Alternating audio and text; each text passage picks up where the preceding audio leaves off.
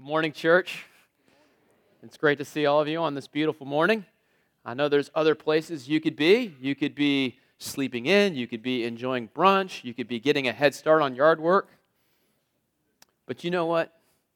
God hasn't asked us to prioritize any of those activities the way that He's asked us to prioritize corporate worship.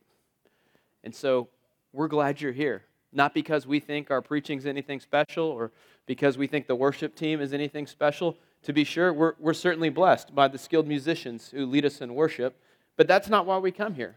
We come here because God asked us to. He tells us in Hebrews 10 25 not to give up meeting together as some are in the habit of doing. And so we're glad you're here because when we come and we obey the Lord, we find ourselves to be the recipients of His enabling grace. You see, we can't go to God and say, Lord, help me with my work, help me with my relationships, help me with my attitude, help me with my hurt, and then disconnect ourselves from one of the primary ways He wants to provide His help, and that's the church. And so it's good that we're here to worship the Lord together and to avail ourselves to the work of His Spirit. If this is your first Sunday with us, I should mention that our lead teaching pastor, David Beatty, is away in Chattanooga visiting his grandson, Jackson. And I suppose David might also see his daughter and son in law if they happen to be in the same room as his grandson. He's pretty excited about that little guy, and we're glad that he gets to experience that blessing described in Psalm 128 of enjoying your children's children. What's still amusing to me, however, is that David has foregone that traditional title of grandfather or granddad and has opted instead to be called, I promise I'm not making this up, G Daddy. I, I, I think he might have shared that before, but that is just too good not to repeat. And so when we see G Daddy later on tonight at the prayer and praise service or next Sunday, you'll just have to let him know that he was missed. Well, has already been mentioned.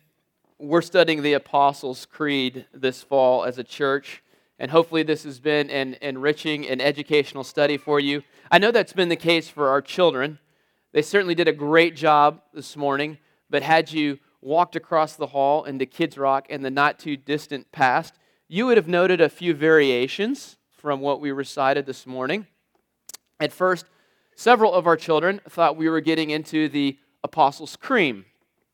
And I'm sure they were more than sad when they discovered Miss Marie wasn't giving them a new flavor of ice cream from Dario. You would have also overheard that Jesus was congealed by the Holy Spirit and that he was born of a version of Mary and, and this is my favorite, that he suffered under that dread buccaneer Pontius Pirate. so, I don't know. May, may, maybe Pontius was a salty swashbuckler. Yeah, we, we can get a chuckle out of that, but the fact remains that the creed contains some words and ideas that can be confusing for all of us. But this ancient and universally embraced summary of the Christian faith is worth studying. And today we've reached the final lines in the Creed, which speak to the resurrection of the body and the life everlasting. And this is a topic that should be of interest to all of us.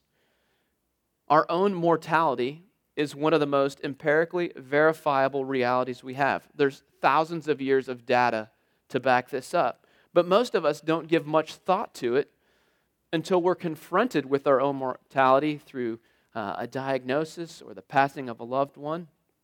And I suspect the primary culprit for this is just simply the, the busyness of life and the cares of this world. But the wisest man who ever lived, King Solomon, said that it's better to go to the house of mourning than to go to the house of feasting. And he went on to say that, that death is the destiny of every man, and the living should take this to heart.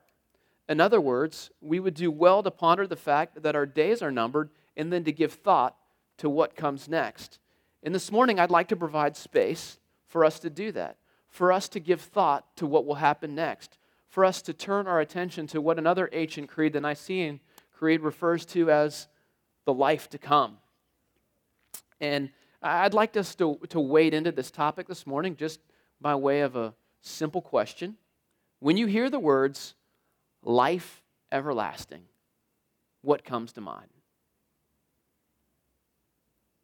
I know there was a time in my own life when the answer to that question was not much. Maybe some harps or some halos, some angel wings, a mansion in the sky. I, I didn't know what everlasting life entailed, but I figured it had to be better than the alternative. And this conclusion was formed in part due to the ministry of that modern day prophet, Gary Larson, in his Far Side comics. I don't know if you can read that in the back, but there's some folks milling around hell, and one of the new arrivals comments, Oh man, the coffee's cold. They thought of everything. and as a kid, I, I didn't know that much about ever, life everlasting, but it sure sounded, sounded better than the other option. And so, from this very early age, I, I knew that I, I didn't want the other option.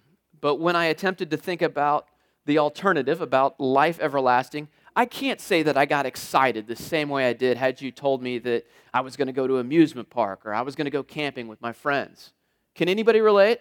You know what I'm talking about? You've, you've been on this journey before? For many years, life everlasting was just synonymous with entry into a never ending church service in the sky, one great hymn after another, forever and ever. And I should mention that I like church. I changed careers so I could spend more time at church. But, but forget about eternity. Just the thought of spending a, a few hundred years in a nonstop worship service did seem a little boring. And I wondered if I was going to feel a little bit like this guy who finds himself in heaven and is thinking, I wish I'd brought a magazine. And maybe that's you too. You can't help but wonder what's so special about life everlasting other than the fact that it's probably going to be better than the alternative. And in the time we have remaining, I'd like to answer that question. First of all, the reason that we as Christians, the reason Christians everywhere across all cultures, across all languages, across all centuries, affirm a belief in life everlasting is because this is what the Bible clearly teaches. Perhaps the most well known verse that speaks to this is John 3:16. And let's just, let's just read it together in a version that most of us probably heard growing up, the King James Version. Will you help me out with this? It says, For God so loved the world that he gave his only begotten Son, that whosoever believeth in him should not perish, but have everlasting life. So there's the promise for everlasting life or, or life everlasting. And if you're following along in your Bible, you, you might have a version that uses the word eternal rather than everlasting. Some of the more modern translations, like the ESV and the NIV, they use the word eternal. And here's what you need to know both eternal and everlasting are translations of the same Greek word. So, whatever their, their connotation might be in English, we know in the Greek they mean exactly the same thing. And, and here's what's really interesting if we were to go and we were to recite the Apostles' Creed in the Greek, those last two words that we translate life everlasting would be the same were we to read John 3:16 in the Greek. So the same. So, so we know that life everlasting and eternal life, the, the, whatever they might mean, which we'll get to that, but we know they're going to mean the same thing. And so over the course uh, uh, of the message, I'm going to try to say life everlasting, but should I slip in an eternal life or two? You know that I'm not introducing a new idea. And, and it shouldn't surprise us that the Creed, being an ancient document, would have language that would be more aligned with an older translation like the King James. So now we, we, could, we could easily go and we could look at another 20 verses, easily, that all extend the same promise of everlasting life. But I think our time is going to be best spent seeking to understand what everlasting life is and why it's awesome, why it's going to be exciting. So, so what is life everlasting? Well, well John 3.16 is clear that life everlasting isn't something that, that, we, that we have on our own. We're not born with it, it's not innate to us. We don't naturally possess it. It's something that we have to receive. We must receive it by believing in Jesus, and it's our belief that turns the key and unlocks the door, allowing us to receive the gift. The Bible also teaches us that those who believe in Jesus have everlasting life the moment that they trust in Jesus. In John 5 24, Jesus says this He says, Truly, truly, I say to you, whoever hears my word and believes him who sent me has eternal life.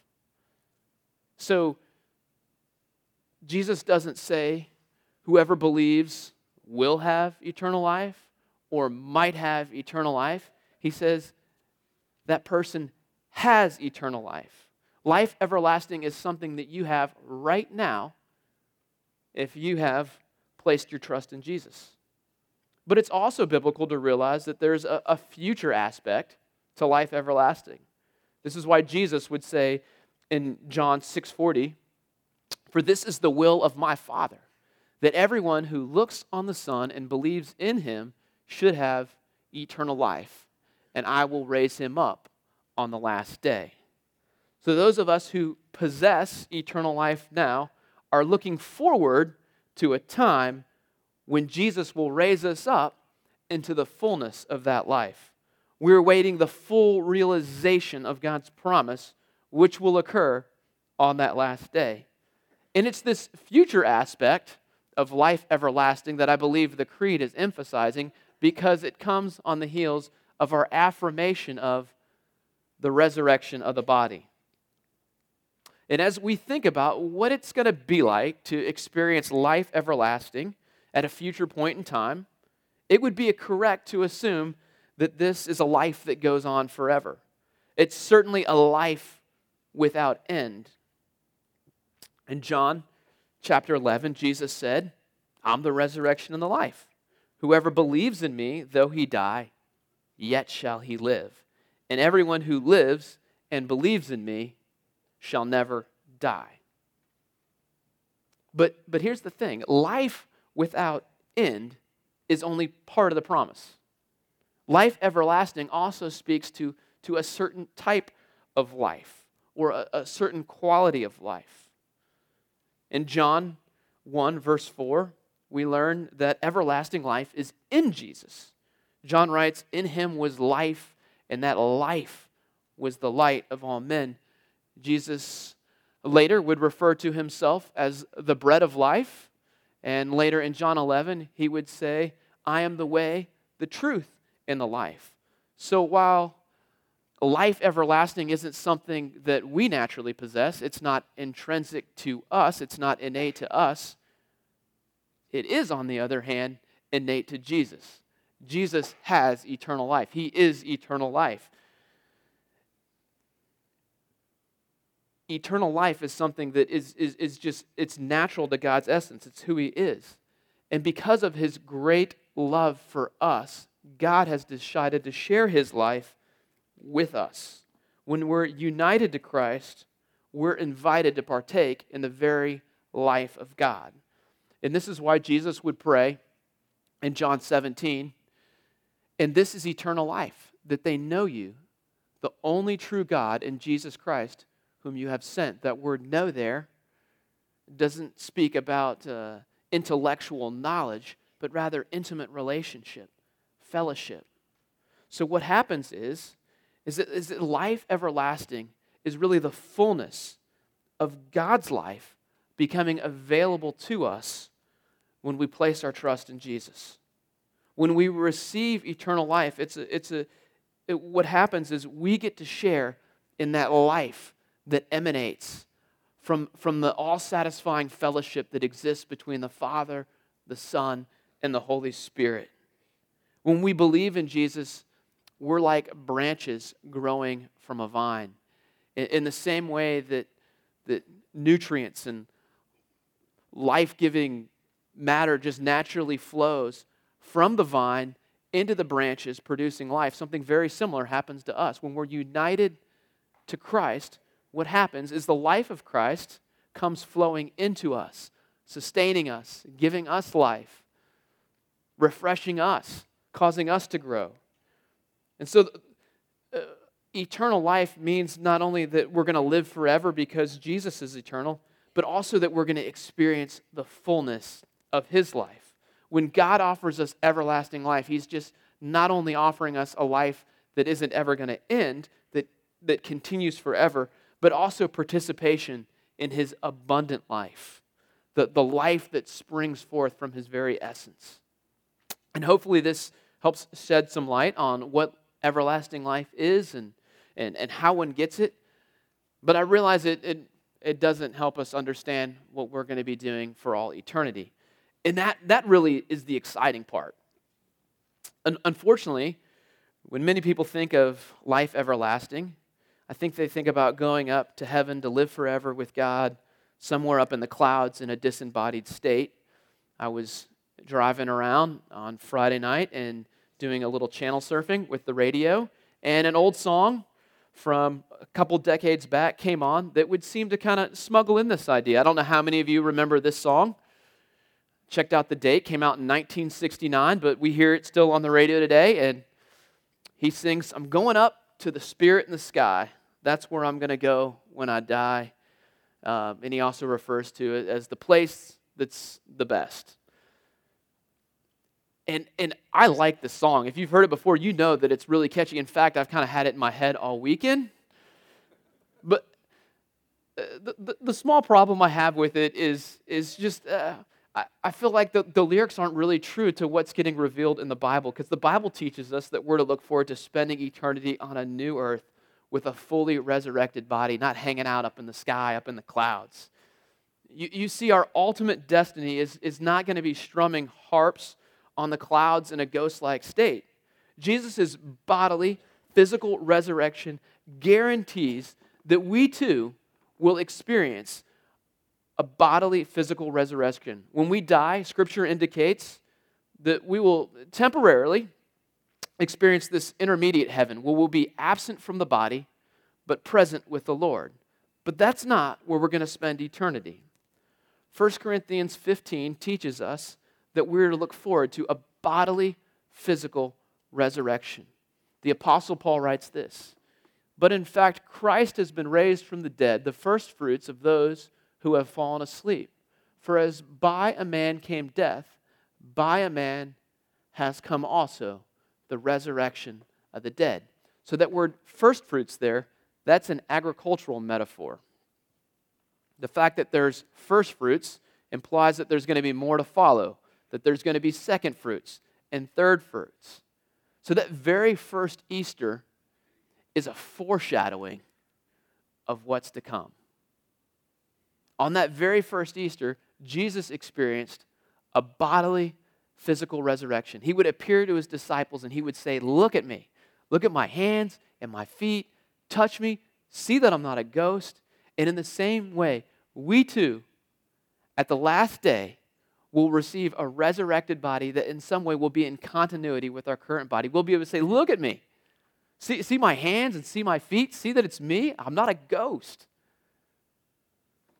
This is what we have to look forward to. And, and while our, our physical body might temporarily be separated from our soul at death, eventually our body and our soul will be reunited again when we receive our resurrected bodies. And the Bible teaches us that we'll live on a renewed earth with our renewed bodies. Uh, one, of, one of the great misconceptions about the Christian faith is that when that last day comes, the world's just going to be destroyed, it's going to be vaporized, and we're all going to go up into the clouds to spend eternity with God in heaven at, at a great big sing along in the sky forever and ever. And, and I love singing as much as the next guy. But I don't know if anyone would say, Yeah, I want to do that for all of eternity. Am I right? I, get, I, see, some, I see some north south there. And, and, and what I have to tell you is, is the good news is that this vision of heaven seems to be con- contrary, or at least incomplete, when we compare it to what's revealed in the scriptures.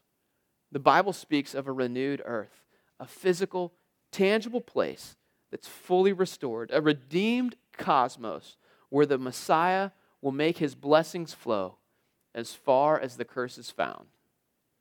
In Matthew 19, Jesus tells his disciples, Truly I tell you, at the renewal of all things, when the Son of Man sits on his glorious throne, You who have followed me will also sit on 12 thrones, judging the 12 tribes of Israel.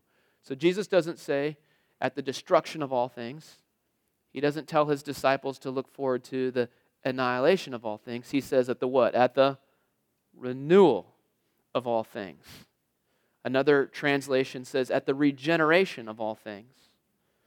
The Apostle Peter also leads us to conclude that we should expect a renewal. In Acts 3, he's preaching to a crowd and he says, Repent therefore and turn back, that your sins may be blotted out, that times of refreshing may come from the presence of the Lord, and that he may send the Christ appointed for you, Jesus, whom heaven must receive until the time for, what's that word?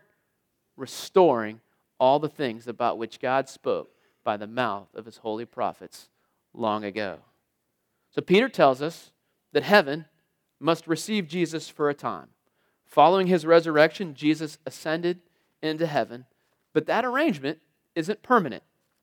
It's temporary because there will come a time when Jesus will restore everything that has been subjected to futility because of sin. So instead of thinking uh, of heaven as our eternal destination, perhaps it would be more biblical to speak about the new heavens and a new earth. In 2 Peter chapter 3, Peter tells his readers, But according to his promise, we are waiting for new heavens and a new earth in which righteousness dwells. This language should also remind us of what the Apostle John writes in the book of Revelation. In his vision of what is to come, John says this he says, Then I saw a new heaven and a new earth. For the first heaven and the first earth had passed away, and the sea was no more. Now, for those of you who really love the beach, this isn't saying that there, there's not going to be the beach in heaven. I can't make you any promises, but, but I can tell you that sea here it, in, in this context isn't referring to a body of water, but rather to chaos and rebellion. And so there's not going to be any more chaos, rebellion. The sea is no more. And I saw the holy city, New Jerusalem, coming down out of heaven from God, prepared as a bride, adorned for her husband. And I heard a loud voice from the throne saying, Behold, the dwelling place of God is with man. He will dwell with them, and they will be his people, and God himself will be with them as their God. He will wipe away every tear from their eyes, and death shall be no more. Neither shall there be mourning, nor crying, nor pain any more, for the former things have passed away. And he who was seated on the throne said, Behold, I am making all things new. So we're told that there will be a joining together of heaven and the renewed earth. Ephesians 1:10 says that God's plan is to bring all things in heaven and on earth together under one head, even Christ. So rather than uh, going up to be with God in the sky, it would seem that God's going to come down to live where we live with us. And this means that the ultimate heaven that we're looking forward to is, is not up in the clouds, but our ultimate destiny is, is a renewed creation. The very goodness of the original creation will be restored and redeemed to perfection. Uh, thinking about this is mind blowing. If you've ever driven the Blue Ridge Parkway in October and just looked at the kaleidoscope of colors, or if you've ever seen yellow aspens silhouetted by snow capped Rockies, or if you ever stood at the, at the beach and watched the sun come and peek up over the horizon and paint the sky and the waves with a vibrant shade of red and orange. You know, this, this, this earth is beautiful. It's, its beauty is, is, is, is jaw dropping and inspiring and breathtaking at times. But you know what? its beauty is small compared to the beauty and the excitement that awaits us in the renewed earth, on the renewed cosmos. If you've ever gone to, to turn off your computer, you know how this works. You take your mouse and you move it over to the bottom left hand corner of the screen and you click for that shutdown button. But you know that when you scroll over that shutdown button, you've got two options, right? you can shut down or you can shut down and restart. I think for a lot of people, when they think about what it's going to be like on that last day, they think God's going to click the shutdown button. that just everything is going to get powered down, everything gets disconnected, everything gets unplugged, game over. But in actuality, it's going to be shut down and restart. And when it boots back up, there's, there's going to be upgrades with, with uh, all new operating systems and, and, and unbelievable upgrades. God will have run the patch that deals with the virus of sin that brings about death and decay. That's what we have to look forward to. And on the new earth, we're going to experience the full and never ending enjoyment of the life that we've always longed for. We'll do exactly what God originally created us to do to glorify Him by cultivating the earth and ruling over creation in a way that testifies to God's goodness. We're going to be His image bearers as we were originally created to be. We know in Genesis 1 that God created us to cultivate the earth, to, to, to care for it, to develop it. So we should anticipate that there's going to be opportunity to work on the new earth. But our work is going to be void of the thorns and the thistles and the sweat of the brow that, that characterize work on this world. We know that we'll eat and drink. Jesus tells his disciples in Matthew 26, he says, I'm not going to drink again of the fruit of the vine until I drink it new with you in my Father's kingdom. Luke 16 9 would seem to indicate that we're going to have friends in eternity.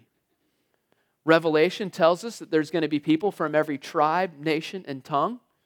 I think we can assume that there's going to be culture, that there's going to be arts, there's going to be music. Isaiah tells us that there will be perfect peace.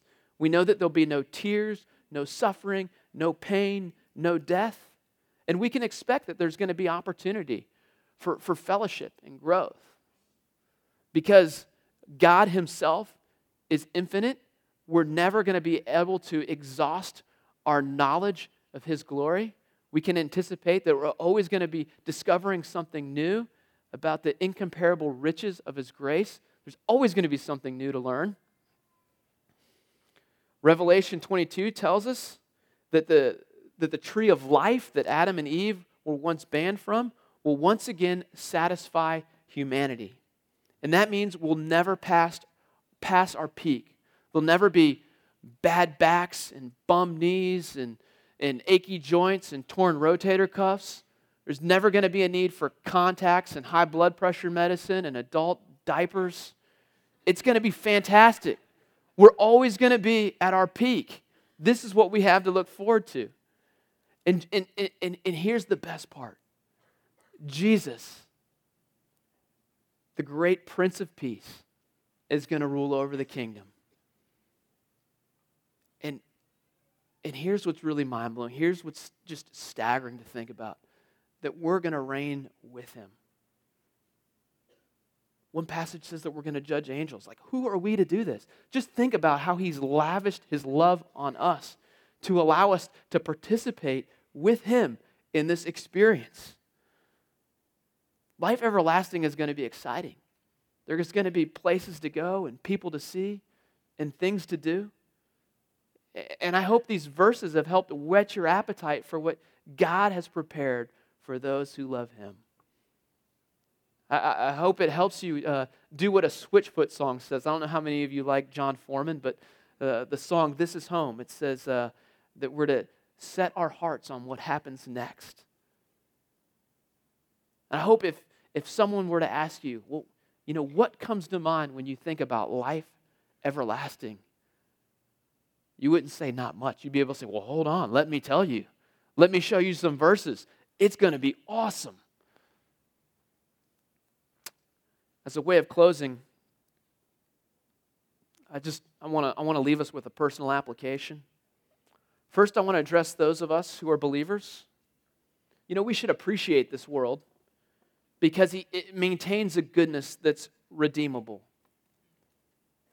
But our eager expectation should be for the world to come. This world is not our home, but the one to come is. And as a result, that should motivate us not to live for this world, but for the one to come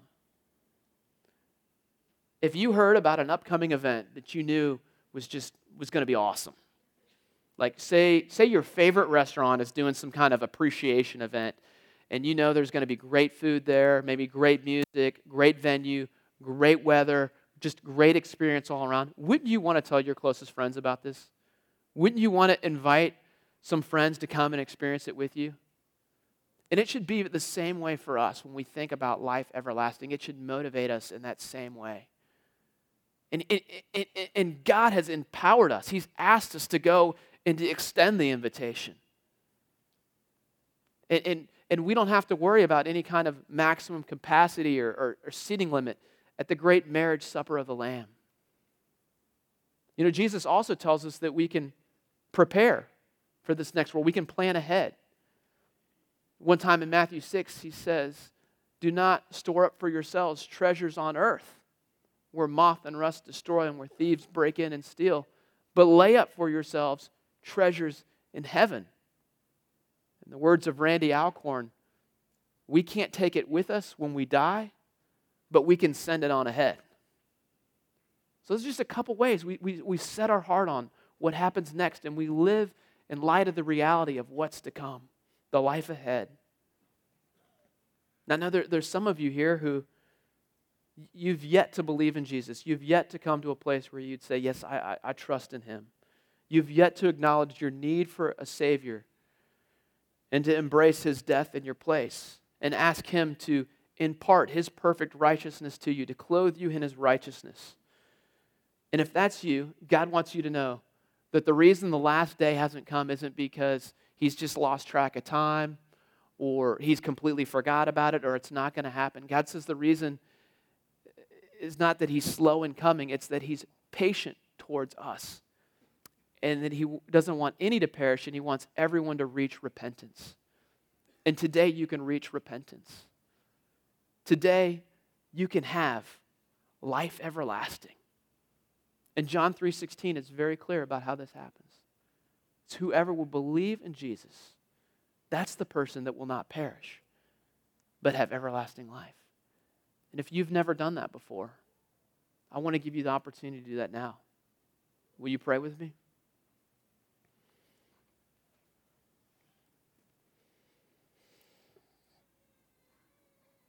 Father, I thank you so much for what you would prepare for those of us who love you. You're good. And we thank you for just the little glimpse of what we have to look forward to. And I pray that as a result of us thinking about these things, that your Spirit would do a work in our hearts and we would be enabled to live for what you've prepared in this next world more than this world. God, I pray also for those who are here who have yet to receive the offer that you extend. And if that's you, and the Lord is drawing you to Himself, I want to give you the opportunity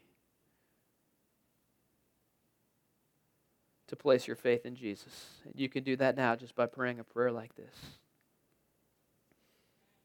God, I thank you that you love me. And I thank you that you sent your Son, your one and only Son, to come and live the perfect life I could never live, and to die the death I deserve to die. Jesus, I believe that you died in my place. And I know that you can cover me with your perfect righteousness. I invite you to do that now. And I want to live for you all the days of my life. And we pray this in Jesus' name. Amen.